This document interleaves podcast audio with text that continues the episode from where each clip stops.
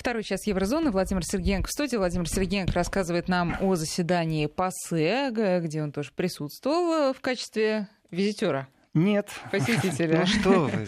В качестве визитера, вы знаете, я хвастаться не буду, Катя, я скажу просто. Я думаю, если мне нужно туда будет попасть, даже без определенной аккредитации, э, депутаты имеют право с собой проводить помощников. Я думаю, депутаты разных стран помогут мне пройти. Но я предпочитаю все-таки официальную аккредитацию э, как журналиста. И в этом отношении в этом году получился такой казус. Э, меня не туда аккредитировали, меня перепутали в Совет Европы с Евросоюзом. Меня аккредитировали, в, грубо говоря, в другое здание. И я, зайдя в представительство по прессе, есть такое пресс-бюро, говорю, а как так? Вот у меня аккредитация, показываю. Я говорю, вот мобильный телефон, посмотрите, пожалуйста. А они мне в ответ говорят, да, но вы, к сожалению, не туда аккредитировались. И вы не поверите, этот разговор был на русском языке. Mm. На русском языке э, в парламентской ассамблее Совета Европы. И э, есть такой момент очень интересный. Не каждый может э, прийти и сказать, вы знаете, я вот журналист, и впустите меня, пожалуйста, сюда. Вы должны, например, продемонстрировать ваши публикации. Потому что зачастую, ну давайте так, человек не имеет никакого отношения к политическому обозрению, к международной политике, и захочет туда прийти. Нет, понятие аккредитация для того и существует, чтобы фильтровать определенных э, желающих попасть туда, куда мне нужно попадать. Именно э, та, там и кроется секрет допуска определенного. В принципе, я считаю, что допуск именно журналистов в ПАСЕ абсолютно демократический, абсолютно. Э, в хорошем смысле слова демократический. И э, да, именно там вспомним, пожалуйста, как э, представители российской журналистики Ольга Скобеева задавала вопросы представителям украинской делегации. Да, это действительно уникальная площадка, в которой можно прямолинейно спросить абсолютно разных людей с абсолютно разными политическими взглядами, что они думают на ту или иную тему. Сейчас про разные политические взгляды продолжим, но сначала, завершая а, прошлый час, я хочу спросить про эту планирующуюся поездку а, делегации ПАСЕ на Украину. Просто вот интересно, а это признак нового времени и нового президентства на Украине? Или э, можете вы предположить, что, скажем, при Петре Порошенко такое могло быть? Хороший ну, вопрос. Ну, такая поучи, хороший, поучитель. Хоро, Вы же сказали, вопрос. что они приедут э, учить, это, немножко давайте так, Это моя интерпретация, потому что представители Украины, которые неофициально присутствовали в ПАСЕ, понятно, да, вот официальный делегат, это официальный делегат, а официально Украина сказала, что мы блокируем, но это не значит, да. что они не прислали своих представителей. И вот эти представители, они же как? Они, они не имеют права выступления, они не имеют права голосования, э, но это не значит, что они не общаются ни с кем. Они общаются очень даже интенсивно, это называется кулуарное общение. Э, я как-то вспомнил на телевидении момент о том, что э, Юлия Тимошенко возле туалета подлавливала. А ведь это правда. А ведь это правда. Встань возле туалета, ты точно так же, как возле кафетерии, э, в течение дня дождешься того, кто тебе нужен. Если исходить из того, что все методы хороши, э, чтобы добраться до личности, которая тебе нужна для того, чтобы что-то озвучить, проговорить или сфотографироваться, например. Э, в этом отношении украинская делегация преподносит как свое собственное достижение. Смотрите, к нам едут представители ПАСЕ. Это абсолютнейшая спекуляция. Никакое это не достижение для представителей украинской делегации, которая не делегация. Почему это не достижение для них? Почему они пробуют это преподнести так? Ну как-то же нужно объяснять, что же вы там вообще делали? Ну, вы что, надсмотрщики, надзиратели. Если вы бойкотируете, ну, бойкотируйте по-настоящему. И вот это вот, ах, мы не просто так съездили, к нам приедут, это их наивность и непонимание, как функционируют определенные вещи в ПАСЕ. Что же касается, э, Катя, вашего вопроса конкретно о Порошенко, отвечаю очень коротко. Нет, не могу себе такого представить, что при Порошенко это произошло. Почему? Не могу. Э, динамика политической жизни изменилась буквально за последний год очень сильно э, риторика политическая изменилась сильно за последний год. Определенная востребовательность на русофобство, которая была год назад, э, уже не так сильна сегодня. Запрос на русофобство в прямом смысле слова, я не стесняюсь этого, потому что э, медийные подачи определенных информационных событий имеют определенную негативную окраску. То есть не факт того, что происходит, а факт описания этого события придавало негативную окраску. И я так считаю, что были брошены просто огромные массовые э, вбросы, даже не знаю, как это сказать, информационные потоки. Это ресурс просто даже описать его словами тяжело, как мощно э, работали именно над созданием какой-то русофобской модели в Европе. Это мейнстрим, ведущий мейнстрим, это значит топ-СМИ э, практически э, всех крупных представителей в Европе. Я говорю только о медийной сейчас подаче. И, конечно, это имеет свое отражение, это оставляет какой-то след восприятия в умах, в том числе и у политиков.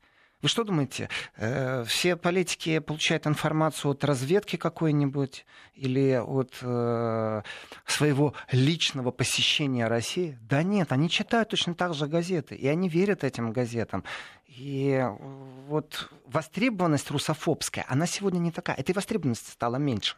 Соответственно, нет запроса, нет и подачи информационной, в которой так сильно Россия уничтожается. Наоборот, когда выступает лидер Франции, Макрон все-таки не только лидер Франции. Нравится или не нравится мне, нравится или не нравится консервативным э, представителям э, разных политических партий в Европарламенте то, что Макрон строит брюссельскую вертикаль, не имеет никакого отношения к тому, что это все-таки лидер одной из сильнейших э, держав Европы. И этот лидер, выступая в ПАСЕ, это событие, конечно же. Он выступает перед огромным количеством разнослойных, разных философий, разнополитической направленности депутатов. Говорит о том, что Россия — это Европа. И как ты этому можешь противостоять? А, ну, не нравится? Уходи. Что и сделала Украина? Она сделала демарш. Почему при Порошенке это невозможно, я считаю? Да потому что во время Порошенко э, антироссийская истерия была зашкаливающая в Европе. И он был именно здесь и сейчас, ну, правда, в прошедшем времени, э, был востребован с этой антироссийской истерией. Он был востребован с этой русофобией. Э, и не был бы Порошенко именно в этот момент. Значит, будет другой политический деятель из Украины, должен был бы нести точно такую же функцию. Другое дело, что это совпадало, может быть, с его внутренним миром, там, продажным, покупным, барыжьим, как говорил Саакашвили, э, капиталистическим мировоззрением, э, мировоззрением олигарха. Но, тем не менее, все это имело подтекст русофобии, и это было востребовано. Ну, что же изменилось-то тогда? Получается, что не Зеленский изменился, а ситуация изменилась? Конечно, конечно э, я не нуждаюсь в том, чтобы я какие-то дифирамбы пел России. Вот у меня нет такой необходимости. Я наблюдаю, я говорю, как я это вижу. И иногда беспристрастно, иногда очень даже страстно. Некоторые вещи меня, конечно же, задевают. И в этом отношении, я так скажу, внешний курс России — это абсолютная выдержка.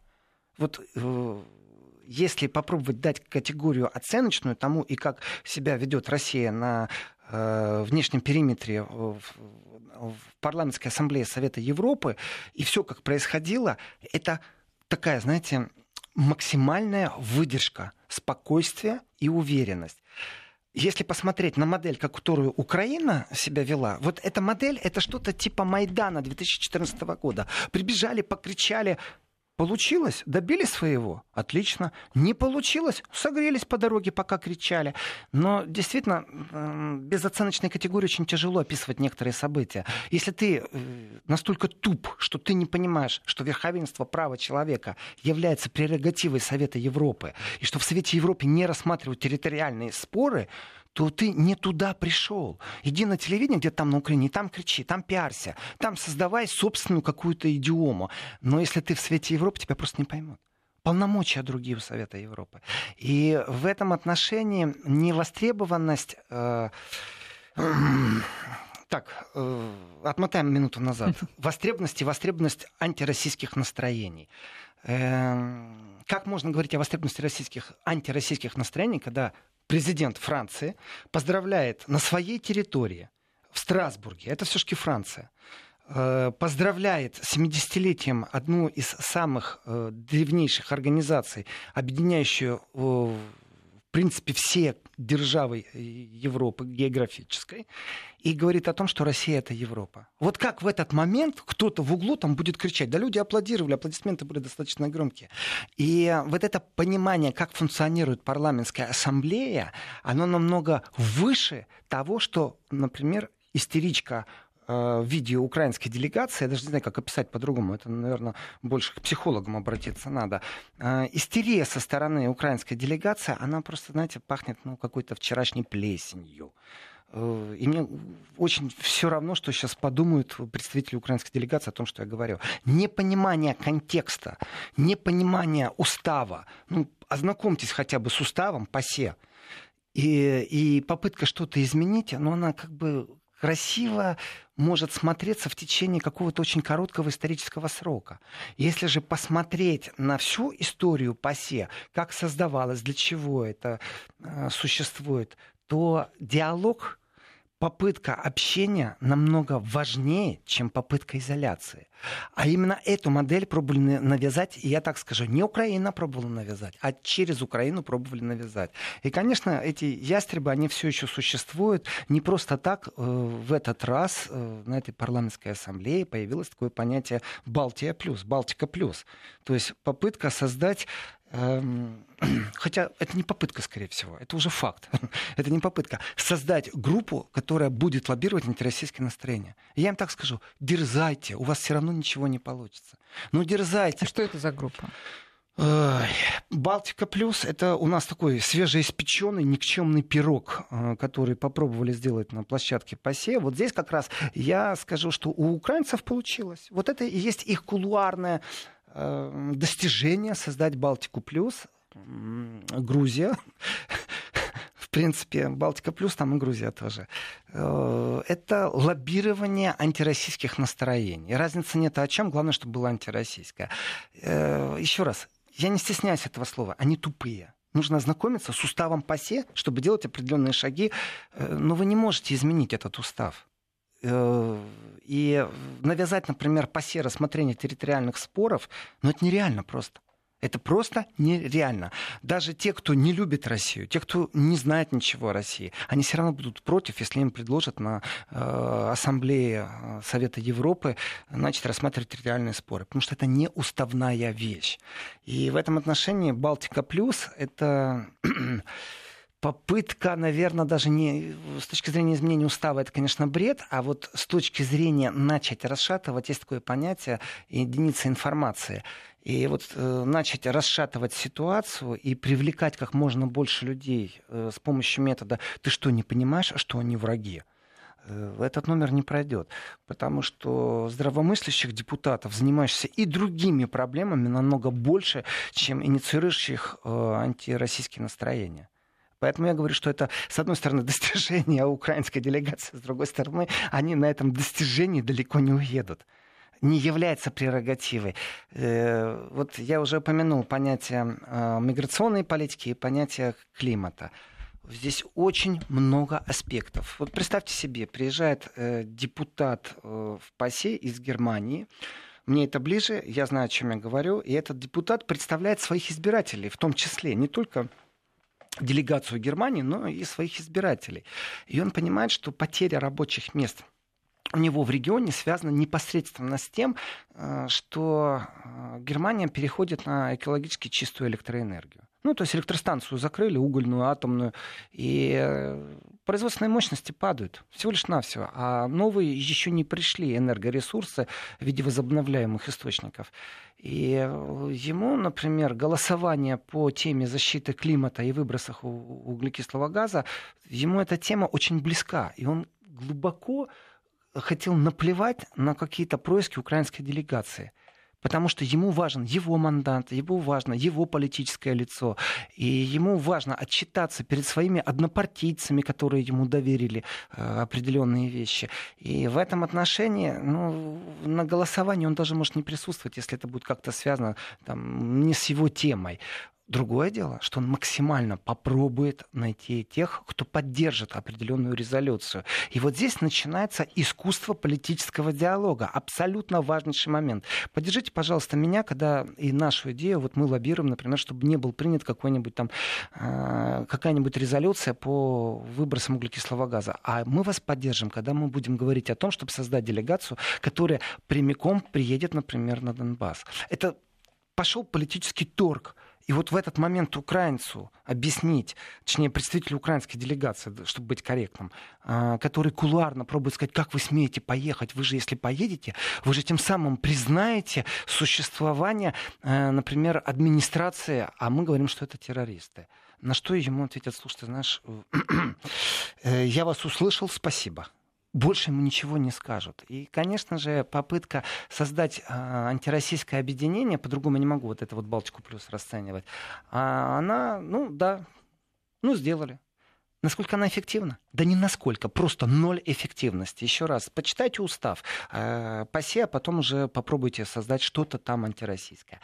И здесь очень важный момент. Когда выступал, э, выступала генеральный э, секретарь Совета Европы Мария Печенович-Бурич, она очень дипломатична. Там еще как по регламенту, если она выступает, то после ее выступления есть возможность у представителей вот этих политических групп, социалистов, консерваторов, радикалов, правых, левых, либералов, свободных демократов. Главное, чтобы это была группа. Другими словами, эту группу можно называть фракцию. И вот представители этих фракций могут задать ей вопрос. После чего она снова выступает, уже отвечая на эти вопросы. И здесь, выступая, э, отдаю должное ее дипломатии, она не произнесла слово, отвечая на вопросы, поставленные ей депутатами, например, слово «Россия». Я его не услышал. Но все прекрасно понимали, о чем идет речь, когда она, например, говорила о том, что фин... вопрос финансирования решен. Это очень важный вопрос. Э, нужно посеяли не нужно, можно дискутировать сколько угодно. Но если вы приняли решение, что вы присутствуете в ПАСЕ, то тогда это автоматически влечет за собой обязанность по уплате взносов в эту организацию. Это содержание аппарата, это содержание комитетов, это оплата электричества, это оплата переводчиков в конце концов. И, и в этом отношении э, когда объясняют, что да, у нас были проблемы с финансированием, и этот вопрос полностью закрыт, на самом-то деле разговор идет о России. Ведь проблема с финансированием, она была связана именно с тем, что Россия приостановила выплаты членских взносов. А это не шуточные вопросы. Э, я вам так скажу, с точки зрения элементарных вещей, вы охране, которая стоит в парламентской ассамблее в Страсбурге, не заплатите денег, она обратится в суд. И суд признает э, право э, заблокировать, например, счета. Э, пусть это даже и пасе. Э, поэтому дефицит определенных вещей, дефицит бюджета – это ну, такая не страшилка, а прямая угроза. Организация может быть разрушена из-за этого. И возвращение России – это стабилизация Совета Европы. А ведь это очень важный момент. Еще раз, не все сводится к вопросу Украины – а как быть с Нагорным Карабахом? А как быть с Приднестровьем? А как быть э, с определенными законодательными э, течениями, направленными на ограничение двигателей внутреннего сгорания? Тоже тема тоже тема для разговора. И выработка определенных резолюций, выработка определенных советов, скажем так, советы из Совета Европы, то, конечно же, это связано не только с лоббированием, но и с публичной дискуссией. И вот когда присутствует эта публичная дискуссия, э, кстати, кстати, она может присутствовать, но ее могут вообще не освещать СМИ. Такое тоже бывало и неоднократно. Когда вопрос спекулятивный был, и вот там времена Порошенко, как вы спросили, Катя, э, спекулятивный антироссийский, почему-то СМИ очень сильно это раздувает. А когда какой-то другой вопрос, ну такое ощущение, что вообще организацию даже никто не заметил. Вы упомянули э, в прошлом часе, что на этом заседании был Олег Сенцов. Э, расскажите, пожалуйста, подробнее, что в каком качестве. Не на заседании, что... нет, не на заседании. Сенцов был как гость. Я, я очень удивился, знаете. Э, так бывает. Ты видишь человека, лицо знакомое, хочется поздороваться, потому что ты вежливый. Но ты не помнишь, откуда ты его знаешь. Э, а вдруг это актер какой-нибудь, И становясь медийным лицом, конечно же, тоже э, здороваешься в ответ. И вот идет знакомое лицо. Здравствуйте, здравствуйте. Ирина Роднина, очень приятно. Э, идет э, Сенцов. Вот что-то знакомое. А куда он идет? Он идет в кафетерию. А что он делает в кафетерии? Сидит в окружении молодых людей час, потом второй, потом куда-то уходит, потом снова сидит, опять же в кафетерии. Он не в зале сидел, ему неинтересно, наверное, было, что там говорилось. Мог бы послушать, как обыкновенный посетитель с э, переводом, э, ознакомиться с работой. Ну, неинтересно. Ему неинтересно, ну, я его понимаю где-то. Не затем он приехал, не затем его приглашали, чтобы он свое мнение составил о работе ПАСЕ. А вот э, как воспринимать Сенцова определенные люди? Те же депутаты, которые заходят в эту же кафетерию, где можно попить кофе, они даже не знали, кто это зачастую. Они просто не знали. А те, кто знали, говорили, а, ну, Сенцов, ну и ладно, господи, у нас тут другие проблемы. То есть фигура вне интереса была. Это ярко выражено было. Ажиотажа не было вокруг него. То есть, э, опять же, востребованность Сенцова, она ярко выражена, с пика ушла на нет. Но, тем не менее, давайте так. Макрон, кроме того, что выступил в ПАСЕ, Макрон встретился с Сенцовым, между прочим. И вот здесь я, опять же, возвращаюсь к определенным моментам. Ведь а, еще неизвестно, кто кому лекцию будет читать. Ну, знаете, такой little talk, э, короткий разговор ни о чем. Ну, что, будешь кино снимать? Ну, буду. А о чем? Ну, о чем-то там буду. Там. Ну, отлично. А еще какие у тебя есть э, мнения? А почему Россия вернулась в ПАСЕ? А что Россия делает в ПАСЕ? И в этом отношении, конечно, э, Сенцов спросил Макрода по поводу Это России. Была публичная встреча? А это известный момент, это очень известный момент встречи Сенцова и Макрона. Но и... она была открытая? Меня на ней не было по поводу открытой. Нет, вы снимали ну, камеры, может быть, или что? Снимали камеры, и освещалось достаточно широко. Сейчас, Владимир, и... вы меня простите, сейчас мы должны просто прерваться, будут новости, а потом вернемся к разговору. Еврозона. 12.35. Владимир Сергеенко, напоминаю, у нас э, в студии программы «Еврозона». Итак. Отчитываюсь о Страсбурге, да. о парламентской ассамблее. Э, Катя, возвращаясь к вашему вопросу по поводу Сенцова и Макрона. Э, по поводу открытости встреч. Протокольное видео существует. Вот то, что администрация Макрона решила ознакомить. С тем она и решила ознакомить. И такое ощущение, знаете, вот еще раз возвращаясь к теме. Привет, привет, как дела? Э, как сам? Э, что снимать будешь в ближайшее время? Это то, что протокольно открыли для нас. Ну, дали доступ к этому видео. Что же касается их разговора, о чем они говорили, конечно, меня там не было. Я могу исходить только из того, что сказал Макрон, и то, что сказал Сенцов. Так вот, Макрон ничего не сказал. А вот Сенцов сказал, что он решил э, Макрону объяснить, что это неправильно, что Россия вот плохая, и с ней не очень правильно себя вести, там, без санкций как-то нужно с Россией по-другому разговаривать. И э, нельзя уступки давать России, потому что Россия это агрессор. На что президент Франции объяснил Сенцову, опять же, это выводы из того, что заявил Сенцов, что переговоры лучшей войны. И не забываем, что до их встречи Макрон выступал в ПАСЕ. И, между прочим, освобождение Сенцова — это и есть диалог с Россией. И именно на этом и поставил э, Макрон определенный акцент, что диалог лучше отсутствия этого диалога, разговор лучше молчания.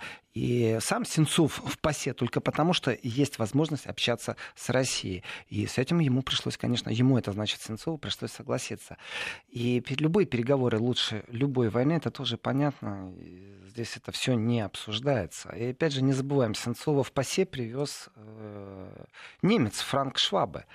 Э, Франк Швабе это, во-первых, СДПГ, во-вторых, э, Франк Швабе, несмотря ни на что, лоббировал, мне так кажется, по-другому не назову его деятельность, лоббировал интересы России. То есть возвращение России в ПАСЕ, в том числе, это не был противник ни в коем случае.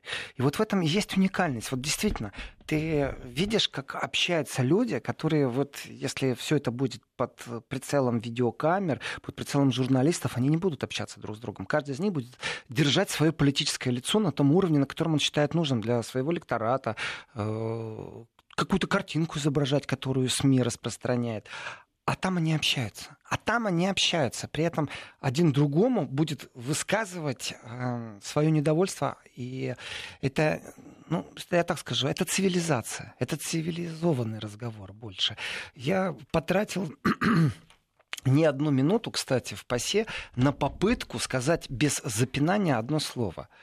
Э, общаюсь с депутатом, который, депутат Бундестага, э, который мне сообщил о том, что официально в протоколе ПАСЕ первый раз будет вставлено именно вот такое слово. И он мне его произносит, я его пробую произнести ему как бы в ответ, и я понимаю, что я запинаюсь, не могу это слово сказать. Я раз запнулся, второй, третий, пятый. В общем, пришлось тренироваться. Э, если я сейчас вспомню состояние, в которое я погружался при повторении этого слова, я попробую его выговорить, не спотыкаясь. А если же я его просто скажу, я, наверное, опять споткнусь. Э, вы можете попробовать со мной сказать это слово. Деолигархизация. Ну что, что сложного? Это, ну скажите пожалуйста. деолигархизация. Деолигархизация. Вы видите, вас легче с этим. А я вот очень ну, затруднен ладно, главное был. это не в произношении, да. Это очень а интересный момент. В смысле, почему э, об этом мы заговорили? Почему об этом говорили? Потому что в ПАСЕ, в документе это слово можно было прочитать. Это, опять же, ведь консультативный орган, это и есть консультативный орган. Э, а о чем мы вообще в будущем будем говорить? Следующая сессия ПАСЕ, это раз э, в квартал, четыре всего сессии в году, будет в январе. Так вот, по поводу деолигархизации. Вот. Хорошо, пошла. Потому что я паузу сделаю. Я знаю, что нужно не просто говорить там деолигархизация, а вот именно де, а потом слово олигарх, а потом зация. Тогда получится все. Так вот, с точки зрения деолигархизации, это проблема Европы, которая имеет отношение не только к Украине. Например, к Молдавии тоже. Э, в контексте понятия, что такое олигархи, как они управляют СМИ, насколько они управляют СМИ. Элементарные вещи. Законодательная база стран ограничивает, входящих, конечно же, в, в, парламентскую ассамблею Совета Европы, э, ограничивает или не ограничивает влияние олигарха на СМИ. Вот смотрите, простой пример. Э, здесь, в Украине, это вот возвращаясь к вопросу кулуарной победы украинской делегации, что к ним едет ревизор из ПАСЕ э, в виде представителей глав всех политических групп и плюс генеральный секретарь. Внушительная делегация. Я не считаю, что это достижение, это не передергивает одеяло. А вот то, что их ждет, это в том числе и разговор о деолигархизации. Существует площадка СМИ. Я приведу параллель в виде Северного потока-2, а также все, что с этим связано. Потому что ну, постоянные слушатели и постоянные радиозрители, конечно же, в курсе, как э, ограничили право трубы поставлять только российский газ. Ну, приняли энергетический пакет в Европе, там, Европакет 3, там, и э, вроде бы как монопольное право нужно э, сделать, э, ввести монопольное не монопольное, а антимонопольное право, э, разрушая определенную систему зависимости э, европейских стран от э, российского газа. Простыми словами, есть труба, по этой трубе вы не имеете права поставлять только российский газ. Есть труба. Эта труба не имеет права принадлежать тому, кто поставляет этот газ. То есть «Газпром» на территории Европы не имеет права построить собственную линию газопередачи. Это закон. Вопрос. А теперь представьте себе, что эта труба, она такая, как бы, ну, теоретически информационная. Communication труб, как Вася. Если вы хотите что-то мне сказать, поставьте в position number one водосточную трубу, и вот это уже будет труба коммуникации. Представьте себе, что коммуникационная труба, то есть информационный поток, тоже должен соответствовать определенным регламентам. Вот кто будет задумываться об этих регламентах, кто будет вырабатывать позицию, на основании которой можно закрепить право. Например, да, вы имеете э, возможность купить газету но вы не имеете, например, возможность, чтобы эта газета озвучивала только ваше мнение. То есть вы не вмешиваетесь э, в введение редакционной политики. У вас редактор — это назначенная должность, получающая зарплату, и ни в коем случае не ваш личный подкаблучник, э, ублажающий только ваши личные нравы. В этом отношении информационная политика Украины очень сильно нуждается в понятии деолигархизации — Это мы говорим о информационном понятии. И то, как давят на определенные источники информации на Украине, в том числе можно углядеть, как давят на политическую независимость, как давят на определенные политические мысли, э, на, даже на людей. И эти вопросы перекликаются. И опять же, это не сводится только к Украине. Молдавия, пожалуйста, тоже вопрос деолигархизации очень такой интересный.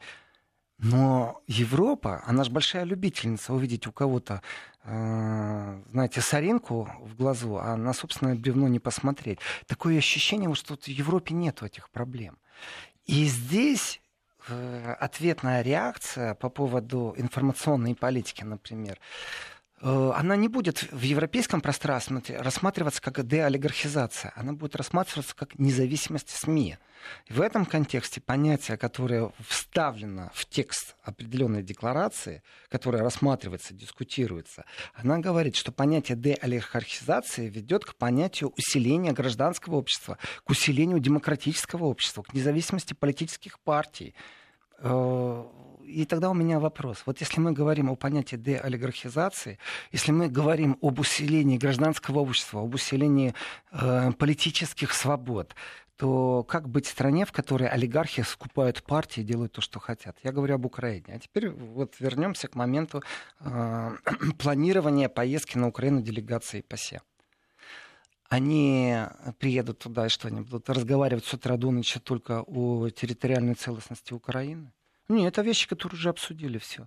Они будут говорить о другом, они будут мотивировать гражданское общество, они будут мотивировать законодательное э, содружество, я бы так сказал, прийти к определенным европейским стандартам.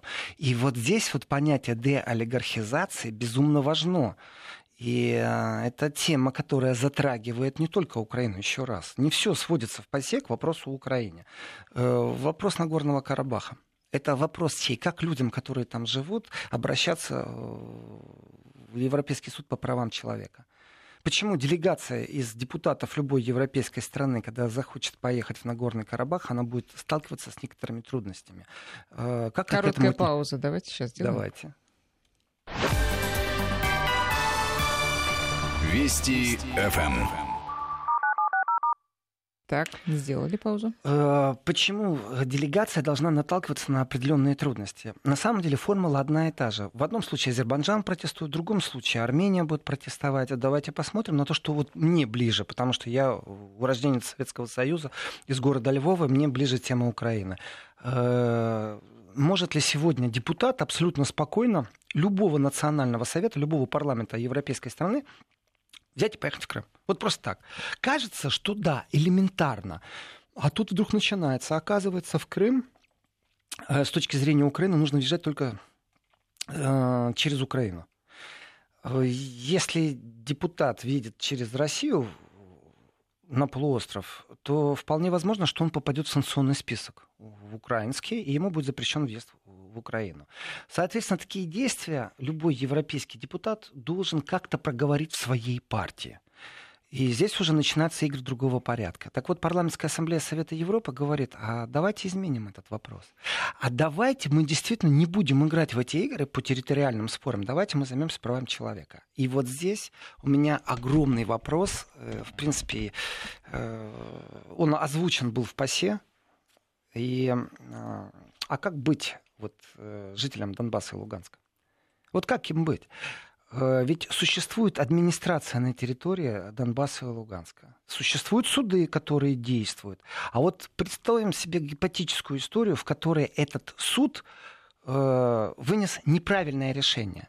И теоретически его можно оспорить в ЕСПЧ, ну, в Европейском суде по правам человека. Теоретически. Как это выглядит практически? А как выглядит э, работа пропагандного аппарата всей Украины, которая практически не сообщает э, информацию, которая каждый день звучит на территории Донбасса и Луганска. Почему я говорю территории? Потому что официально республики не признаны. Это значит, что официально не могут принять представители МИДа Донбасса, э, не, ну, Донецк, Луганск, не могут представители МИДа. Вот как здесь взаимодействовать? И вот здесь нужно выйти за определенные скобки, э, территориальный спор, административный спор и вернуться к понятиям, базовым понятиям права человека. И вот в этом отношении э, позиция европейских депутатов, участников парламентской ассамблеи Совета Европы является незыблемой. Они считают, что права человека и разговор о правах человека полностью выведен за скобки и является прерогативой ПАСЕ. Это очень важный момент. Об этом и Макрон сказал, между прочим. А, и таком случае появляется шанс для людей, которые находятся на территории, непонятно э, в каком судебном праве, непонятно э, с точки зрения противовеса, с точки зрения каких-то информационных волн, с точки зрения пропагандных аппаратов. Ведь на Украине действует пропагандный аппарат в контексте законом запрещено некоторые вещи просто озвучивать. Если вы говорите о Донецке, то значит произносите слово террористы. Это закон. Вот как обойти все это? Вот для этого и существует ПАСЕ. И э, делегация столь высокого уровня из ПАСЕ на Украину, она планируется. Давайте так, мало ли, может, еще отменят. И отменят, это будет печаль. Э, это будет грустно. Это будет не совсем правильно, я бы сказал бы, в контексте сегодняшней Украины, потому что э, даже борьба за свободу СМИ на Украине это опять же суды, обращение в суд, решение суда о протестовании или принятии решения конечная инстанция все-таки это Европейский суд по правам человека. И зачем доводить все это до момента, когда будут рассматривать ЕСПЧ, если можно на корню изменить определенный подход? Для этого нужно объяснить элементарнейшие вещи – ну, вот кто их будет разъяснять? Каким способом их разъяснять? Вот для этого и поедет делегация. Еще раз, мое субъективное мнение, зачем туда поедет делегация? Не для того, чтобы налаживать как-то э, отношения, мол, Украина сделала демарш, а для того, чтобы объяснить им, что такое ПАСЕ. Вот я вижу здесь самый главный посыл этой делегации. Э, да, диалог должен быть. если Украина делает демарш, не присутствует в ПАСЕ, э, вы знаете, да, что некоторые страны поддержали этот демарш и не были на официальном открытии. Какие же? Э, Балтия, Польша, Грузия. Ну, и... которые входят в эту, в эту Балтику. Ну, Балтия плюс, да. да. В, это, в, в эту смешную группу Балтия плюс. Балтика плюс. Ну, они-то э, Димарш не устроили. Они-то только отсутствовали на открытии. Но я вам честно скажу, вы знаете, очень многие депутаты не любят сидеть и просиживать штаны и слушать длинные речи. У них, конечно, профессиональная закалка долго слушать. Э, ну, некоторые сочкуют по-человечески. И вот это вот красивое сочкование в виде «мы не будем присутствовать на открытии», оно, знаете, как-то так, ну, ну не очень заметно прошло многие просто даже не поняли, что вот там не присутствует депутат там, из Балтики или еще что-то. И в этом отношении разъяснительная работа, что такое ПАСЕ, ну кто ее будет делать? Мы с вами, что ли, из радиостудии Вести ФМ, из программы Еврозона на Украину, хотя я вижу по сообщениям, что приходит из Украины СМС, э, или все-таки непосредственно генеральный секретарь с главами вот этих вот фракций, ну, групп, политических групп из ПАСЕ. Э, очень сильно приветствую. И хочу еще рассказать одну вещь. Вы знаете, очень кулуарную, и мне она, ну, неприятно. Но, тем не менее, хочу ее озвучить. Э, делегация Венгрии э, устроила определенную встречу с делегатами э, Германии в том числе. И вот кулуарно дошла информация, если это неправда, сразу произношу извинения, и пусть это опрогнут представители Венгрии, что была произнесена фраза о том, что Германия с Венгрией очень хорошо существовали вместе, у них очень хороший исторический опыт совместных действий, да, Екатерина, вот вы на меня смотрите сейчас таким взглядом. Именно они вернулись к понятию временного промежутка Второй мировой войны как э, модели хорошего взаимопонимания между Венгрией и Германией. Еще раз, эта информация кулуарная. Если это неправда, пусть в Венгрии ее оспорят. Э, и Почему неприятно? Потому что не первый раз э, доходит информация, что когда встречаются определенные делегаты, они почему-то действительно говорят о Второй мировой войне с точки зрения хорошего сотрудничества. И, ну, хорошо, и, ну, это понятно, даже в комментариях, наверное, не нуждается. И дальше мысли, э, как дальше там развивалось, известно? Э, ну, ну, то есть и хорошо скажем бы так, вернуться. Мой источник, мой источник, да. тот, кто мне это сказал, он был как раз очень возмущен этим, поэтому он заранее не присутствовал э, на определенных мероприятиях и как бы изолировал себя от общения с теми, кто озвучил эту позицию, э, потому что его возмутил этот подход. Я считаю, что одно дело дискуссии на разные взгляды исторического аспекта, но вот здесь уже есть определенная закономерность. Э, бывший посол Федеративной Республики Германии в России на вопрос о том, э, где находится пункт ноль Пункт ноль — это момент взаимоотношений, если отмотать историческую ленту, где вот мы разругались с Германией, или где мы разругались с Россией, в зависимости от того, кто ставит вопрос. В общем, разговор шел о российско-германских отношениях, и вот где та точка, чтобы э, на копившийся слой э, вот, взаимных претензий, недоразумений, санкций и всего остального прочего, чтобы это разгрести. Где этот момент нулевой, вот, с которого нужно рассматривать все, что накопилось. И когда он сказал, что это 8 э, мая 1945 года, он вызвал определенное состояние шока э, у тех, кто это услышал. Это были представители всех фракций Бундестага на встрече с послом Германии в Российской Федерации.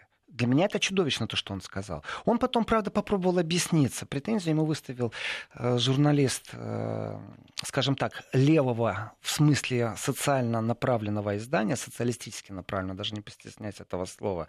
Что же это такое, как вы можете говорить вот в таком контексте? Он попробовал выкрутиться из ситуации, но слово не воробей. Уже сказал, пункт ноль находится в мае 45 года. Именно оттуда, мол, началось ухудшение отношений с Германией. Ну, вообще какая-то для меня ненормальность этой фразы. Э, это доступно на немецком языке, в источнике э, легко можно найти это по, по ключевым словам, по, в поиске. И то, как потом попробовал смягчить свое высказывание посол, немецкий в России, оно, в принципе, ну, не вернуло нас э, к какому-то нормальному восприятию вещей. Вот для меня эта закономерность присутствует дальше. Это менталитет европейский. Понимаете, им выгодно пересмотреть итоги Второй мировой войны. Выгодно, потому что они там видят для себя определенное сотрудничество. Для меня вот здесь же вот это сотрудничество между там сегодня украинскими э, неонацистами и коллаборационистами времен Второй мировой войны, это точно такой же камень преткновения. Они там видят, видите ли, хороший пример для сотрудничества. Это очень больной вопрос для многих. И вот здесь вот начинается кулуарное бойкотирование определенных встреч. Еще раз, э, мой источник мне это сказал, это депутат Бундестага. И если это неправда, венгерские представители венгерской делегации могут это опровергнуть давайте дадим им, по крайней мере, такую возможность. Но еще раз уточните, пожалуйста, вот э, э, это уже, наверное, не на уровне там, источников и каких-то фактов, а на уровне просто знания о там, э, состоянии политики в Венгрии. За этим стоит некое, некие настроения Нет, политические? ни в коем случае. Это мнение одного человека, который его высказал. Это не мнение делегации. Делегация очень разношерстная венгерская это мнение одного человека из этой делегации. И э, уровень этого человека, вот опять же, насколько его уровень представляет всю Венгрию, я скажу нет, однозначно нет. Нельзя проводить параллель между высказыванием одного э, политика с официальной линией э, Будапешта, ни в коем случае. Но сам факт, что это присутствует именно в таком контексте, говорит о том, что в Европе существует повестка, определенная востребованность, определенный запрос на пересмотр вообще даже не итога Второй мировой войны, а содружества и содействия во время Второй мировой войны. А вот это для меня уже чудовищно просто. Сейчас у нас, э, собственно говоря, время-то заканчивается. Владимир, может быть, анонс завтрашней э, еврозоны? Если можно по поводу завтрашнего анонса, я завтра все расскажу с 11 до часу, без анонсов.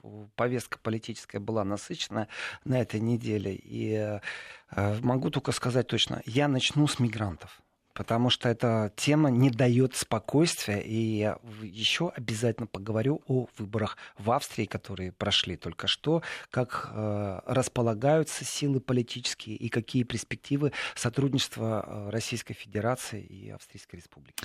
Владимир Сергеенко, программа Еврозона. Завтра в 11 утра все э, поклонники, все, кому интересно, пожалуйста, присоединяйтесь и услышьте.